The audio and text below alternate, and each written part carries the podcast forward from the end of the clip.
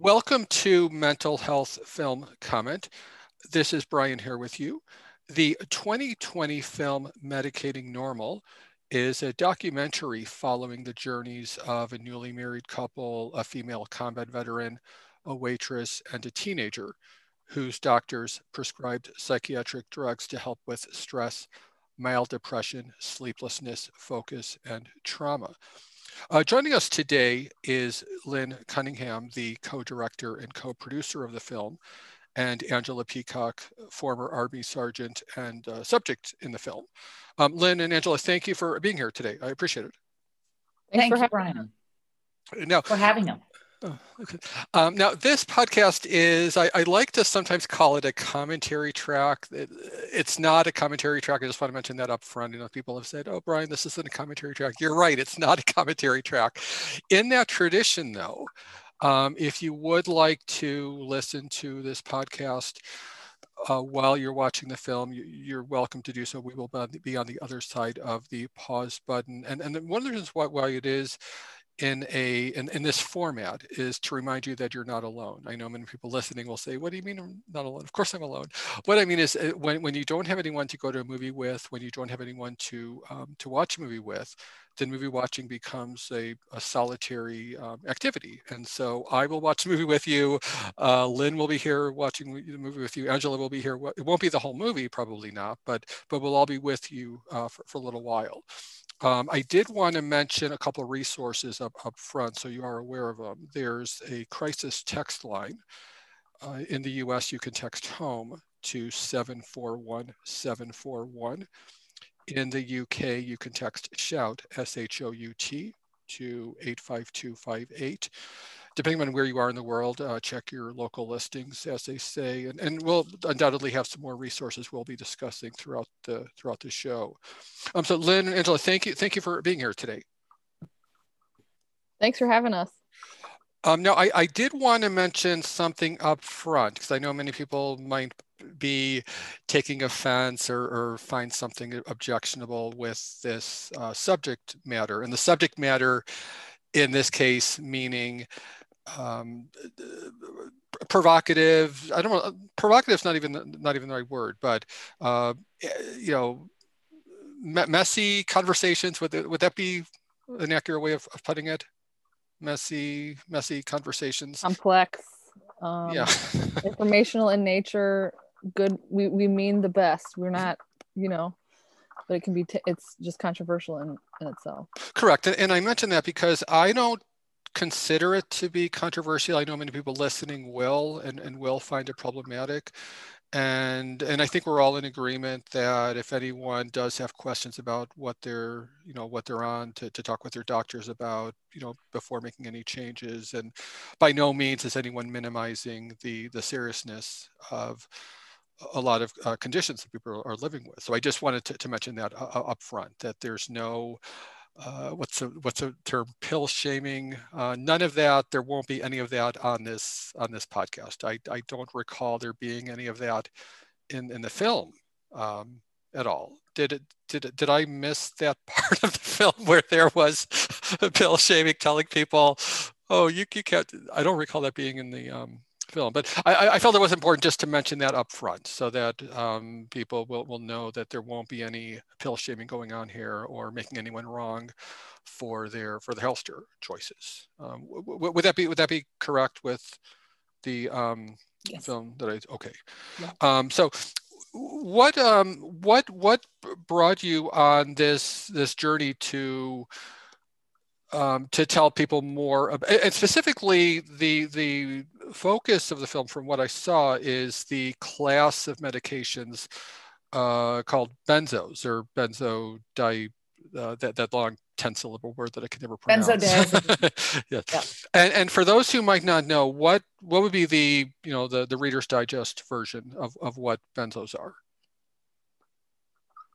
Uh, well, the film is not just about benzodiazepines, but it it take it does by name take up a, a good portion of it. But uh, they are known um, as anti-anxiety pills, and uh, but the film actually uh, addresses a, a, almost every drug class. Mm-hmm. So it is not not at all exclusively about benzos. Uh, benzos are very um, are mentioned a lot in the film, and they are um, well, Angie. What would you say? They're just they take they take up a large part of the film because they there's in in a way more known and acknowledged about the impact of benzos and historically as well than the other drug classes that we mentioned. But um, it's not it's not exclusively about benzodiazepines. Okay, uh, understood. Because that was something that I, I, I wanted to um, understand. Now, because one of the things that that I um, that that I sort of have a hard time understanding, and I, I'm not being sarcastic or facetious when I say this, is I don't understand the sense of defensiveness and the, the sense of being offended when someone is introducing new information about meds that they're taking. And I can you, can you speak to that? Do you know why why that is? Why that why that this topic seems to provoke so much discomfort and and because I, I, I honestly don't understand it. I don't understand well, why there's. i will give an answer, and then I know Angie yeah. has an interesting answer to it too. Uh, I think what we were trying to do with this film uh, was just simply provide another perspective that is not out there in the mainstream, and it's definitely it it it is um, not taught in med schools. It really it, it's a narrative that is is uh, maybe understood better in the in the opioid world of um, the connections between profit and and prescribing um, that in in in our film it's it's just not none our our subjects in the film encounter doctors who did not at all buy into this narrative didn't know that much about it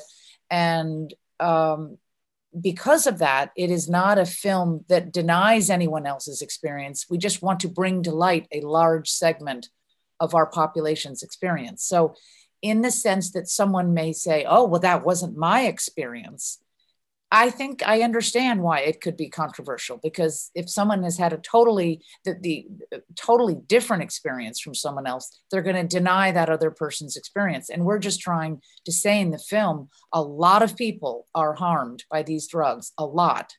And given that one in five are taking them, um, that's a lot of people in our country that we need to just start to listen to. Um, and um, and and doctors aren't really doing that. So therefore, it is controversial. I mean, but it's not meant to deny anyone else their experience. Angie, you. Yeah, I'm Angie. I'm, I'm one of the characters in the film or subjects in the film. So it shows my story of that I was a big believer in medication. I took medication. I thought it would help me for 13 years. Um, I tried more than 45 psychiatric drugs in those years, which is extremely a lot because I thought like, well, this one isn't working. So let me try another one. So um, it's my lived experience in the film where if you would have asked me six years ago um, before the film was made, you know, do you are your meds helping you? I would have said yes. They are helping me. They save my life. I can't live without them. I you don't know how bad my suffering is. I need these. You know, I would have said all of those things. I completely believe them. And then one day they just stopped working, and I can't explain that. You know, I I don't know. My it, basically my story changed that it went from they were helping me to they were harming me. And now when i look back they were hurting me for a really long time. I just didn't realize it because i was taking them the way the doctor told me to take them. So um, i don't know. For me it's just like like lynn said there's a narrative that if you're in suffering or you're in pain that you need to go to the doctor. You need to get prescribed medication and take them as prescribed and be a good patient. But I, it's exactly what i did and it didn't turn out well for me so this is kind of like the other side of the story. Like if for me i wasn't getting better but nobody ever said well it could be your meds hurting you. So i kind of had to find that out on my own. Well one of the things that i am finding out doing this podcast and it's sort of reminding me of stuff that i've encountered uh, whether it's the um, the, the major mental health care organizations in the US. I, I, can't speak for the ones outside of the US. I think some of them might be better, though better would be uh, a very relative uh, term considering the, the subject matter that, that we're talking about. Um, I have encountered a, a, great deal of resistance and hostility and offense at simply wanting a dialogue that is other than the whole oh woe is me sort of of storyline and there's a lot of obviously a lot of exterior, you know, external factors going on in our world right now. Uh, you know, you know, any number of different uh, you know examples of that, which lends itself to you know to the interior uh, of someone's life. That I don't think necessarily it's it's beneficial to um, restrict, for lack of a better word, a lot of the dialogue on mental health. And I, I do see that there is a considerable amount of re- restriction that goes on in terms of the, the mental health organizations in the US dictating what's going to be the conversation. And that's one of the reasons why I, I, I why I wanted to have you on the show is that I see that you're providing that that discussion that I'm simply not seeing and I, I, think that's uh, so. So I want to thank you for, for, for, doing that. I want to thank you for for bringing this this discussion out. Uh, you know, people so people know about it.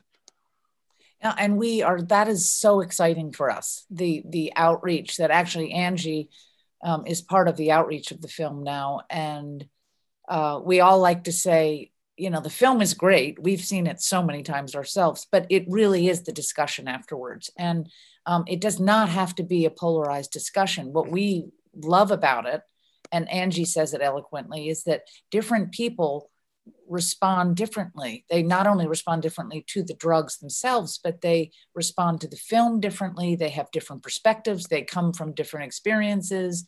You have someone that's trained in a traditional medical school. You have someone who's a peer supporter who has been through it maybe themselves. So these, Angie, say what you say because it's just, it's beautiful about the different yeah. yeah just that it's every everyone's in the room at the same time everyone watches the film together or even you know on a virtual screening and then we come to discussion together and it's almost like we all watched the same thing. So it's the great equalizer you know there's no power between patient and prescriber.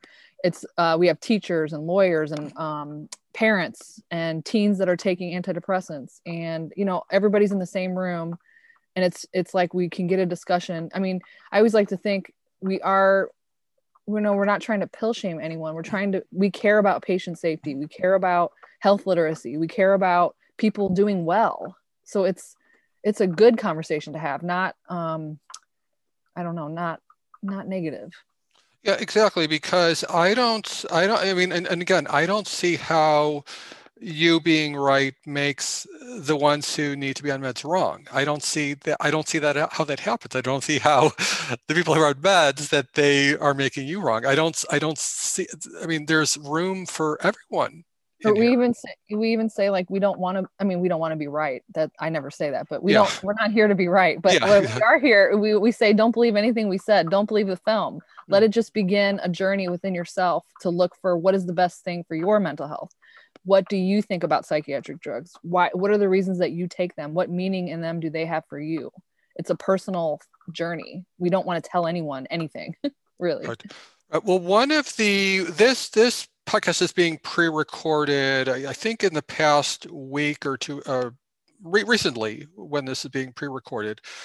Uh, you know surprise surprise there was a major pharmaceutical company that had that was fined for some you know misbehavior.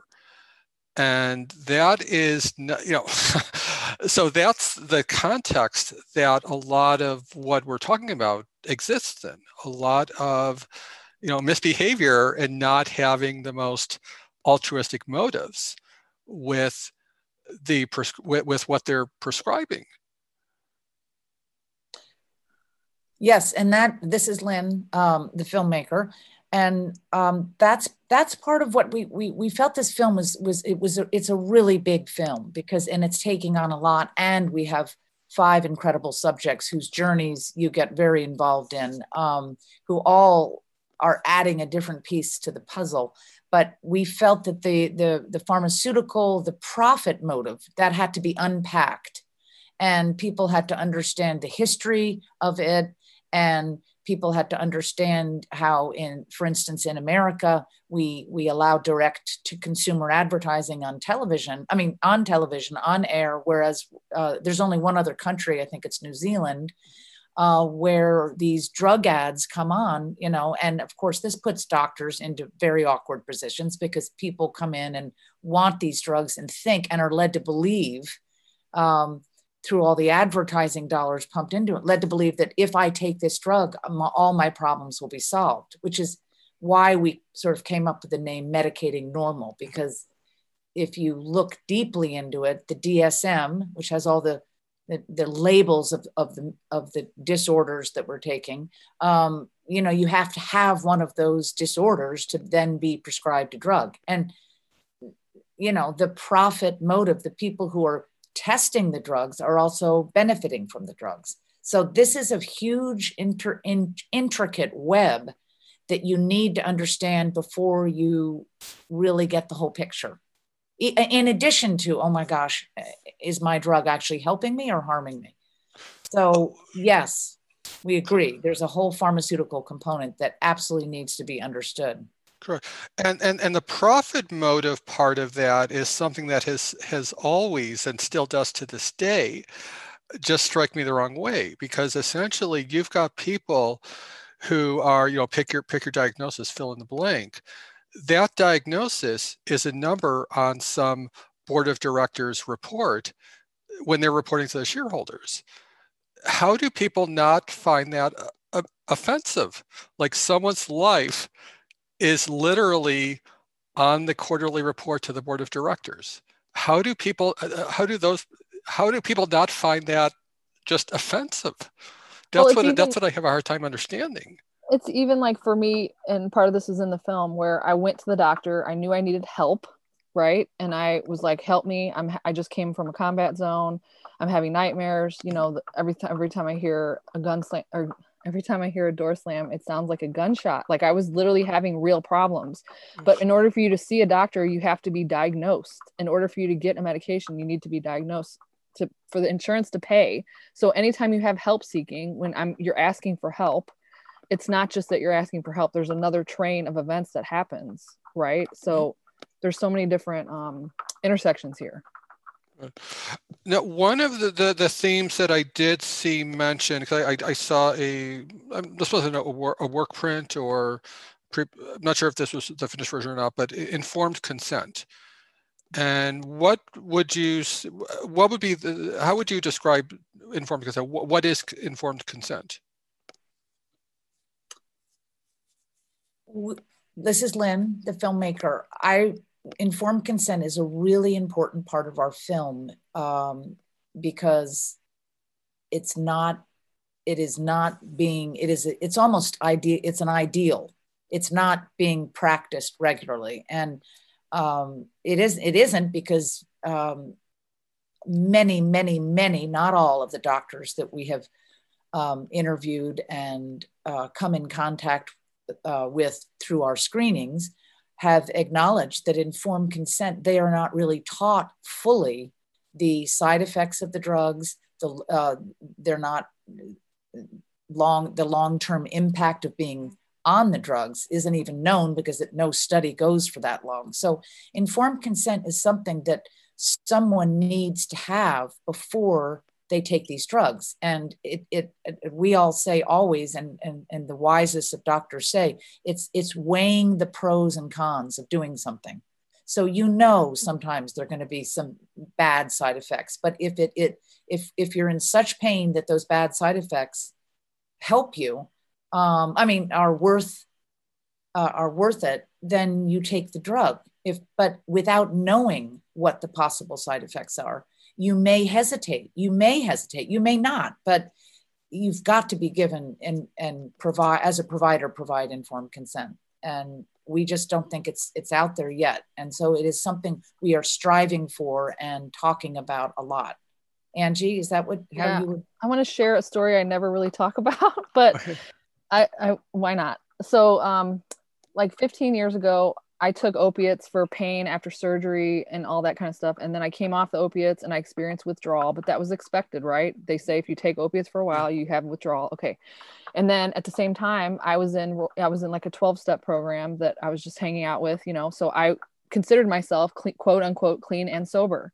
So then 15 years go by. I'm taking all my psychiatric drugs the way my doctor says, exactly as prescribed. I never abuse them, nothing, you know, exactly the way the label said. And then I, I go to come off of my benzo that I had been taking. It was like one milligram a day, nothing, you know, tiny dose, the doctor says. And I check myself into the hospital. He takes me off the drug. And then I said, wait a minute, is am I going to experience any kind of withdrawal or anything from this? And he's like, well, yeah, you might have withdrawal symptoms. And then I started to experience the withdrawal within the next week. And it lasted for months and months and months. And I still have this damage coming from this withdrawal. And for me, I was like, what do you mean? Are you kidding me? Like, I've been living a clean and sober, quote unquote, life for 15 years. And now you're telling me I have to go through withdrawal again from a psychiatric drug that I took as prescribed? What? Nobody told me that was going to happen. So, and I, I deserve to know that, right? Even every human being deserves to know what you're putting in your body. Right. The other part of it is you can read the FDA pamphlet and it says dizziness or it says lightheadedness in the morning or frequent urination, you know, all these things that seem so mild and like I can handle a little bit of that because like I have really bad post traumatic stress disorder and I really need these to help me feel better, right? So I can function. But let me tell you, the amount of dizziness that I experienced was not a little lightheadedness in the morning. It literally feels like you're walking on a tightrope with high heels on over the Grand Canyon. So they can I don't feel those things can even accurately give you informed consent because they're not they're downplaying how bad it is and they don't know what happens when you come off of them after you took them for 6 years even if you were on a mm. small dose. Mm. Nobody really knows that. They don't study this long term. And a lot of what you're talking about is, uh, you alluded to this, is with the prescription, you see that little pamphlet. And I say little because it's often in like five point font you know, multiple languages with a picture of an atom and some molecular structure. And uh, no one reads those. No, I don't know a single person who reads those little pamphlets that come with, you know, you might get, uh, you know, a, a brief um, overview, you know, from the pharmacy when it's dispensed. But I don't know anybody who reads those little pamphlets. Well, and a little known fact is that the actual FDA pamphlet that comes with like a name brand drug that's usually mm. taped to the to the container of the pills. Yeah. If you go to like Walgreens or Walmart or CVS, they all get to choose by pharmacy what information you're given. So you're not getting the whole pamphlet. You're getting like a synopsis of what they want you to know. So what I always tell people is, you know, if you're going to take something, that's, you know, like I said, we're not here to tell anybody to not take anything, but just Google the drug name and then FDA insert and read the entire FDA pamphlet for yourself. Yeah. No, One what? thing I oh sorry. I, I wanted to add that another helpful hint. I don't know whether this is the place to do it, but for instance, Ivan, who is in the film, we didn't get to put this in the film, but he's a great pharmacist and uh, he really cares. He's not a big pharmacist. It's just not a mm-hmm. chain. Yeah. Um, but he really cares about his patients and he advises them uh, to keep a journal and to write down what side effects, how the how the drug is making them feel, when, so that they then, when they go back in to see their doctor, they are um, armed with details and dates, and it and it becomes a lot more credible, and it's helpful to the doctor. So um, you know even that that's not a that's not really informed consent but it's a way of informing your doctor legitimately about what you're going through so you know, something like that in in in the absence of informed consent, uh, true informed consent, that's a helpful something helpful that people can do. Well, and and, you, and Lynn, you had um, alluded to this just a moment ago, as far as all the advertising, and it's gotten to a point where often what that does, in addition to putting you know any anyone who's, who's dealing with this in, in, a position of like going to a mall and, and telling the doctor you know treating it like like a, a trip to, to visit santa basically in a way. But it also what the second thing it does is it almost creates uh, uh, you know a, a, stigma in a way of the very thing that should not be stigmatized because what it, what it's doing is it creates somewhat of, of a stereotype or, or, a joke that all these commer it's like a beer commercial. They're all playing volleyball. They they've all got you know pretty girls in bikinis at the beach. Those are that's what they're doing in those commercials. They they're at know, they're at a party they're at you know a ball game. You never see anyone just you know just a boring mundane day in the life commercial. It's always the ones who are at a party or you know et cetera et cetera. So it's almost has become stereotypical in a way which harms the people who don't need to be harmed. You know what i mean? It, it's it's almost become like like a like a certain life ske- sketch in a way because of how stereotypical it has become that oh if you get this prescription you too can be on you know you you too can be at this party with um all these attractive yeah, people. Yeah. yeah, I mean, but it, in, a, in a way it absolutely looks like like a beer commercial it really yeah. does with a bunch of disclaimers at the bottom yeah that's exactly what it looks like yeah and when you're in your suffering and you're feeling depressed and you're isolated at home and you're suffering from agoraphobia or whatever and you see that you're like that gives you a little hope like oh yeah if I take that, that's going to help. But yeah.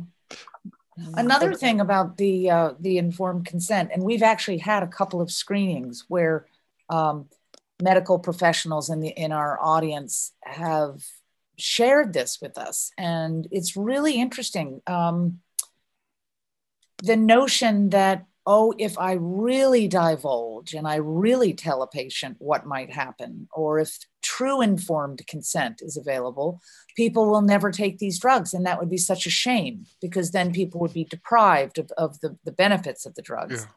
And it's sort of like this paternalistic, um, I, I don't know. I mean, I, I understand it. I understand it. In fact, that that scene where in the in the beginning of the film where Dave goes into the Massachusetts Massachusetts State House uh, that scene on the benzodiazepine is about is is is not about whether benzodiazepines are good or bad. It's about providing uh, informed consent for benzodiazepines, requiring that by state law, and it didn't. That that was turned down. That actually failed, and we were asking many of the doctors, actually a couple of them from Harvard, why would you not have informed consent? Well, if there's some big black warning on a bottle a doctor is going to be afraid or a patient's going to be afraid to take it and then they won't have the benefit of it.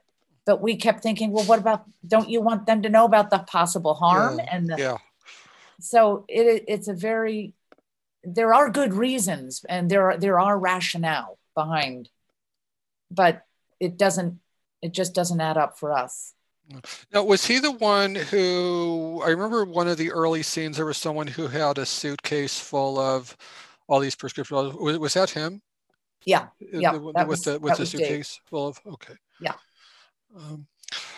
Because um, one of one of the highlights, for lack of a better word, or you know, um, year-end retrospective, you know, highlight of of mental health in the U.S. at least is the uh, the the legislation which would uh, make a, a, toll-free number for the suicide hotline.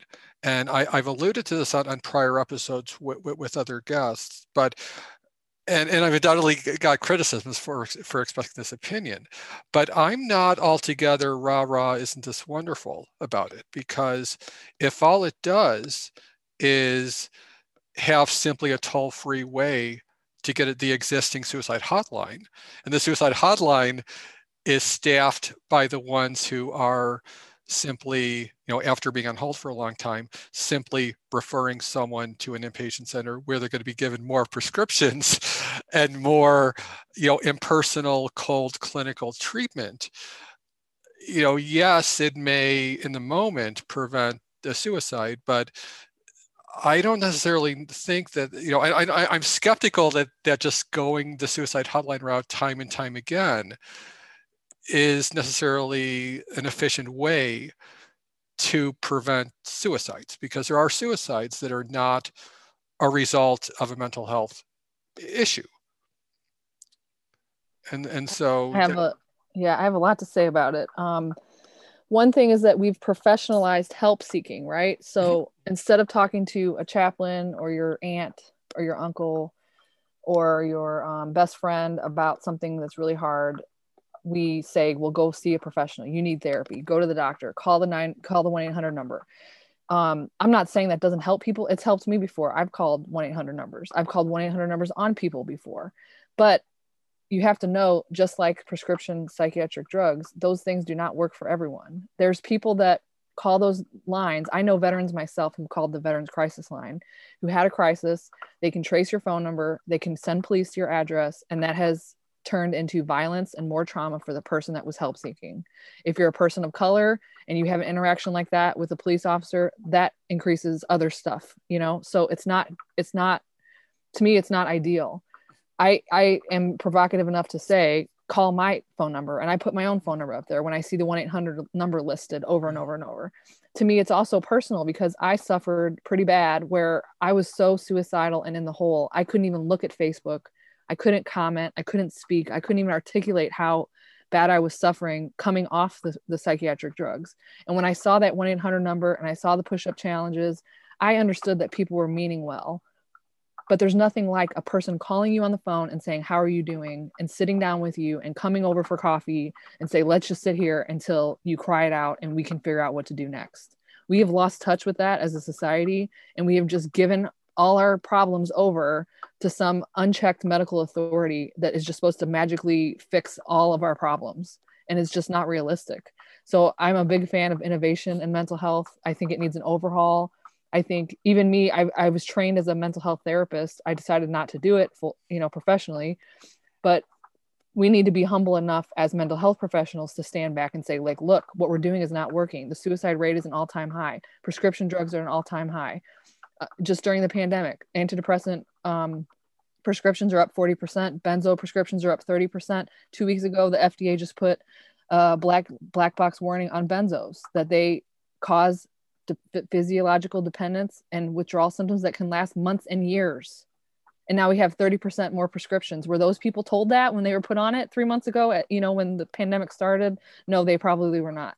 So we just need new ways of being with each other and, I don't know, solving life's sticky, messy suffering that we all are feeling one way or another. Oh, and that that's right. You had mentioned uh, the black box warning being added, and, and that would be, I guess, uh, uh you know, another highlight or you know, year-end uh, in review sort of uh, thing for for mental health. Um, now there was a um, remember that that show Family Ties that that 80 show Family Ties. There was an episode that I that I came across probably three four weeks ago where Alex P. Keaton, you know, the Michael J. Fox character, he's uh, interning at a suicide hotline, and they give him like this big, you know, the, the, all these roles and books, and you and so he gets a call first first day there, and he just talks to the person like a person, you know, violating every every rule in the book. And I, I, remember watching, I was watching that, and I think I'd seen it when, when it first aired. Um, and I was watching it again recently, and I was thinking to myself, why can't why, why can't suicide crisis lights be answered like that? This is some TV show or a work of fiction, but yet if that were you know real, that call would have been more helpful than you know a scripted call and, and, the character on the show is actually telling Michael J. Fox this. He says, "Oh, are you reading from a script?" And then he pushes the, the, the you know the book away and he goes, "No." That it's like a laugh track because they, they can tell. I mean, they can tell that you're reading from a script. It's like it's like it's like a telemarketer who calls you at dinner time. They're reading from a script, and I don't understand how someone calling can you know I don't see how you can have that person to person connection if one person is going by you know by the literally by the book you know by a script in some cases and the other person simply wants a human connection that's something that i sort of have a hard time with yeah and usually those things are like algorithms like you find mm-hmm. out how high risk is the person do they have an imminent threat mm-hmm. to self or others are they uh, do they have a plan are they going to act out on that plan if so please call 911 mm-hmm. immediately you know there's a there's a stages. So it's not that you're listening is your number one. I don't know. You're trying to be present with the person and listen to their story. It's like, no, let's jump to what's the plan?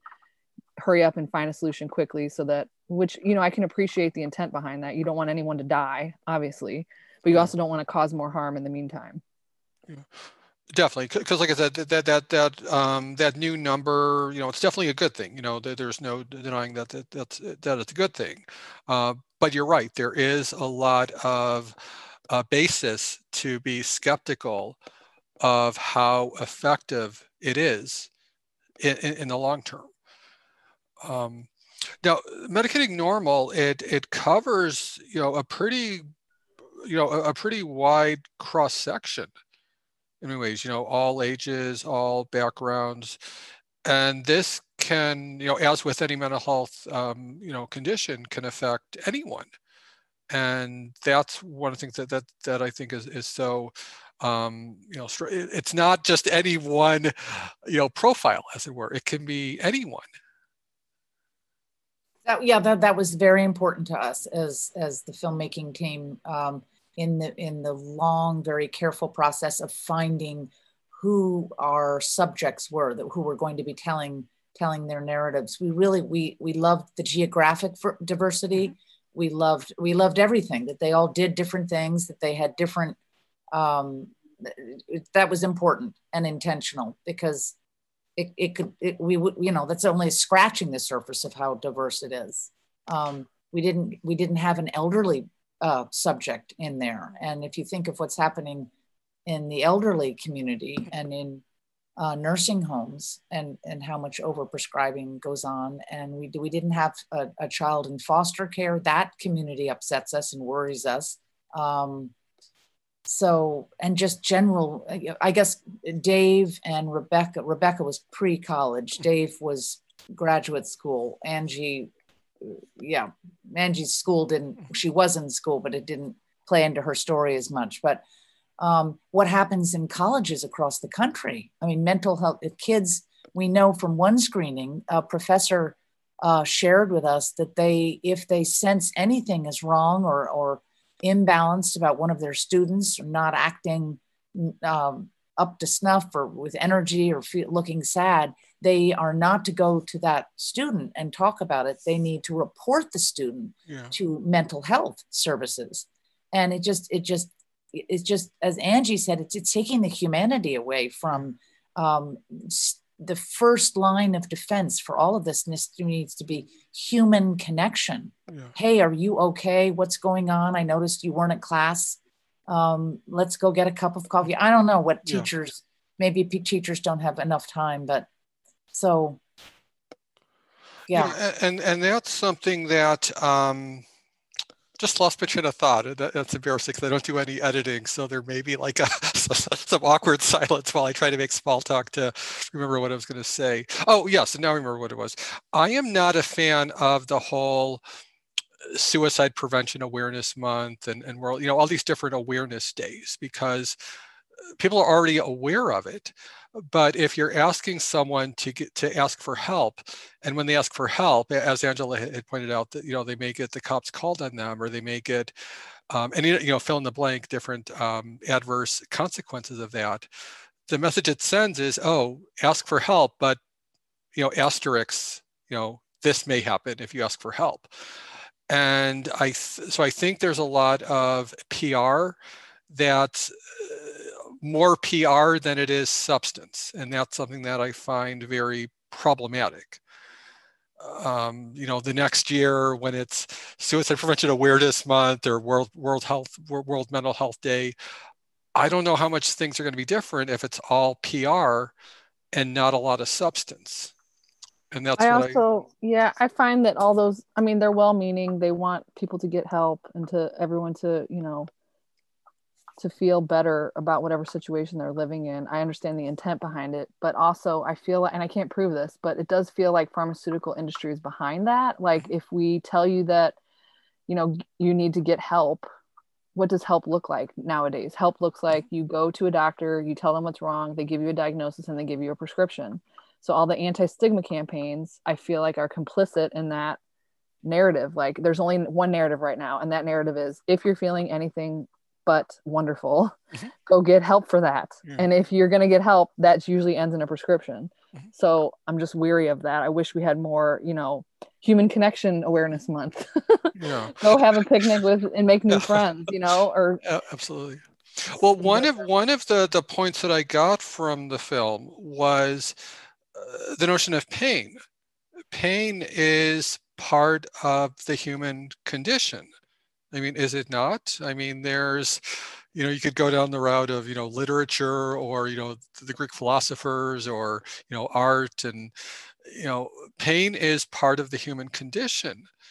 And am, am I mistaken in, in, you know, getting that take home point for, from the film that there's almost like a yeah. rush to eliminate the pain? Mm-hmm. I we absolutely agree with that, but I think where you run into trouble when you get varying responses is that because pain is so subjective and it means so many different things to so many different people, that there are people who take great offense if if if you say pain is part of the human condition because they say, well, that's all that's very well and good for you to say that, but you have no idea what my pain is like and how who are you to tell me that taking a pill to alleviate that pain is is wrong? And we under I, we understand that. That's a very legitimate response. Um, it's so it just it's what makes this conversation really difficult. No one should be telling anybody who is suffering that they're not suffering.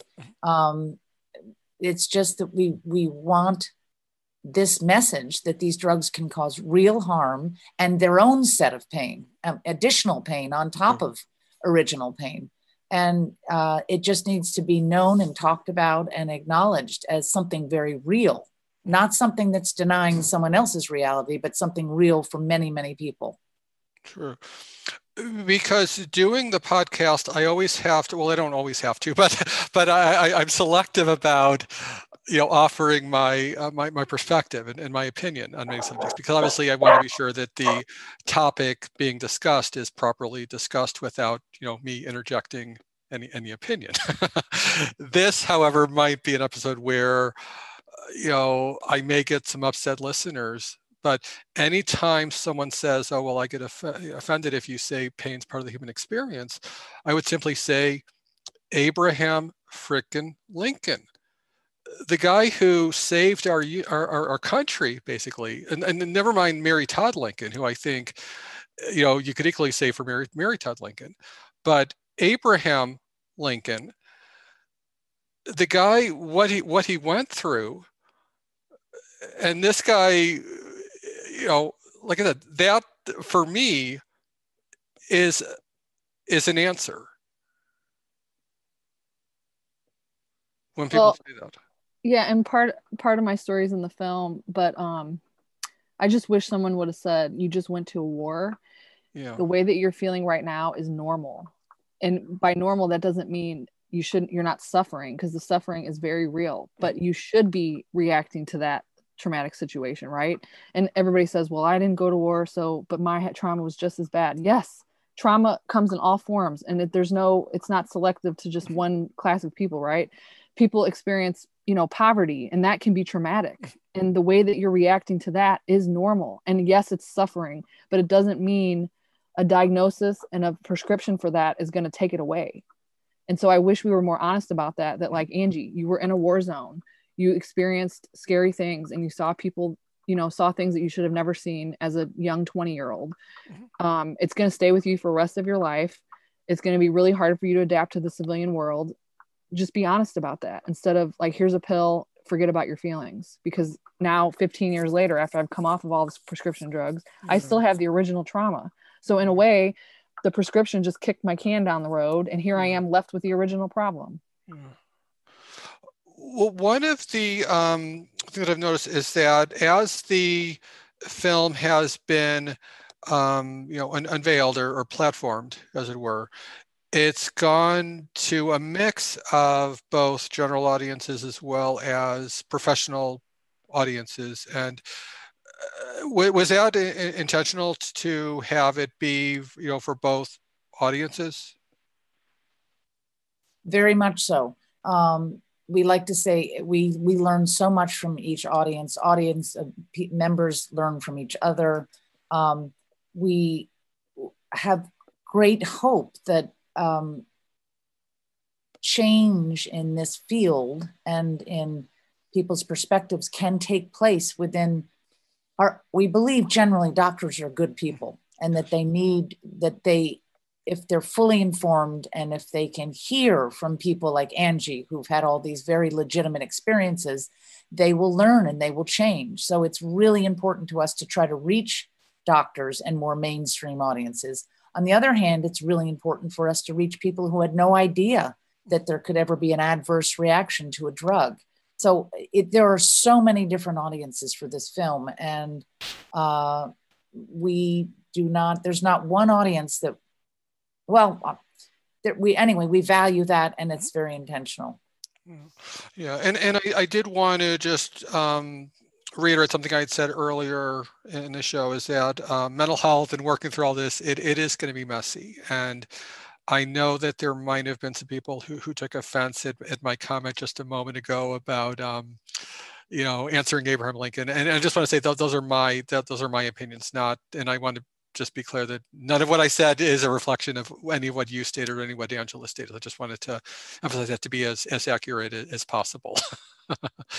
um, but like I said, it is something where I, I do, you know, the more that I'm digging deeper into all this mental health stuff, the more that I'm really you know reaching into a lot of these um, you know opinions and perspective that I that I simply don't see being addressed, and um, so absolutely I I, um, I think that I just it, it, it, you know it can't be repeated enough times that this is something that does need to be in the discussion. Um, when I was first prescribed uh, one of the medications you, you had mentioned in, in the film, um, I thought it was the greatest thing since sliced bread because I, I was out like a log for like two days. And you realize that how what a premium that is being out like a log for two days. But then that becomes, you know, then it becomes one day and then it becomes zero days and then it becomes, oh, you need to take something else to supplement that. And then it becomes five or six or more meds. And then being out like a log for two days, it doesn't necessarily seem like, oh, that's you know, what was the price for that? You know, it's so, uh, and that's been my experience. And I, I know that there might be people listening who might be at that honeymoon stage where you're out like a log for two days and you're like, this is awesome. Why couldn't I have had this before? um, but I don't know anyone who who likes being on meds. And that's sort of, you know, there's that Leonard Cohen song everybody knows. It's like everybody knows, you know, everybody hates meds, but like no one wants to talk about hating being on meds. That's mm-hmm. what kind of boggles my mind. You know, it's and I can tell you, I was on 17 at the same time. Yeah. And then after that, it was five, six, you know, seven, whatever. And looking back, I thought I was doing well. But mm-hmm. if I really looked at my life, like I wasn't going out, I wasn't having friends, I wasn't having relationships, there was like zero libido. I was eating like tubs of hummus and pita chips at night, like just totally lost c- connection with myself. So some people want that. Like legitimately, I don't want to feel my life. It's too painful, which is, you know, that's your choice, totally up to you. But it's just, I don't know. I just find it, it's just hard for me looking back those, those 15, 13, well, 13 to 15 years of on drugs and coming off of them seeing that I thought I was doing well, but then looking back on my life and being like, no, I wasn't doing as well as I thought I was. Well, what would you, um, what would either or, or, both of you say for those who might not be doing too well, and specifically those who might be on meds, who, um, you know, might not be, you know, have the strength to get out of bed, um, might not have the strength to just be in the world at all. What, what would you say to those who are going through a hard time right now?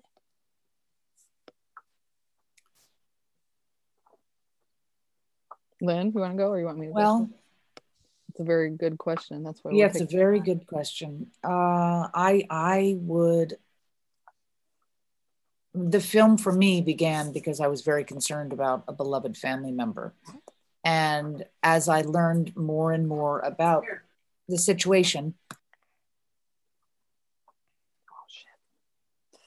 Oh, oh, her mom came in the room. So oh, okay. I'll no take over for a minute yes. while, yeah, her mom goes out. Sorry, guys. Yes. Um no, so Yeah, the, the joys of live podcasting. life happens, right? yeah. life happens when you're having a podcast but um no so for, for me i would say there's many reasons why people can feel bad it could be your meds it could be your environment it could be a toxic relationship you're in it could be a bad diet and exercise i mean there's so many different reasons so i would say let this conversation be the beginning of a journey to find out what's going on in your life whether it's prescription drugs or not um, if you have an inkling that it might be the medication could be causing it, the best thing to do is like talk to a pharmacist, put all your drugs into drugs.com and the interactions checker and read all the interactions. Go and read all the FDA inserts per, and each drug. I mean, it's a lot of reading, but um, there's some really good books on our website. We have a reading list with like 20 books. Um, just let it be, you know, that whatever you're feeling right now does not have to be permanent. And there is other things to help you. So if what your current situation doesn't feel like it's working, then there's there's things to look into outside of the medical model of mental distress. But things definitely can can get better though. Yes, absolutely. They've gotten so much better for me. Yes. Cool. Cool. Apologies, I had a, a Oh. dog situation going on. No worries. no worries. Um, but I, I, I was just right in the middle of. I, I think if someone is not doing well, I think that they. It, there's so many different avenues, and one would say talk to your family first. But we know that many, many, and my family too, in our situation, family are scared and they don't know, and they they turn to the professionals. Um, and because they don't know anything about this world in general so it, it it's great to talk to your family because they love you and they're hopefully they love you and they're there for you but if your family is not responsive or receptive to something as angie pointed out if something is not working for you turn to friends turn to the support groups. Just keep seeking help. Don't take one answer in this scenario i think. And if one particular doctor doesn't appear to be listening to you, there are other good doctors. We've met so many in the making, in the screening of our film, who might listen to you or have a different way of explaining it or be open to tapering you slowly off. Another doctor may not be open to that. So I, I just think if if if you're not doing well, it you've got to do something and and but don't give up. Do not give up because there are people out there who can help. Definitely, and and I do want to remind everyone that that, that you, are not alone. Um, you are definitely not not alone in in any of this.